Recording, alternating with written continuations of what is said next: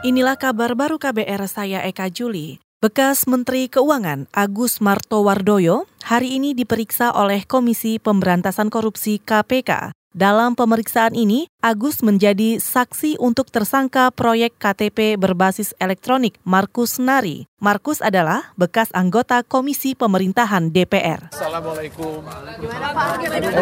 Saya belum selesai, jadi uh, masih akan kembali setelah sholat Jumat. ya. Uh, uh, tapi nanti saya akan sampaikan uh, kepada kalian setelah selesai.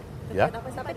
Saudara Markus Nari untuk IKTP. Itu tadi bekas Menteri Keuangan Agus Martowardoyo. Sebelumnya, KPK menetapkan bekas anggota DPR Markus sebagai tersangka dan menahannya sejak 1 April lalu. Dalam perkara ini, Markus diduga menerima uang suap untuk memuluskan pembahasan anggaran perpanjangan proyek KTP elektronik tahun anggaran 2013. Lembaga anti rasuah menduga Markus Nari telah menerima uang suap 4 miliar rupiah.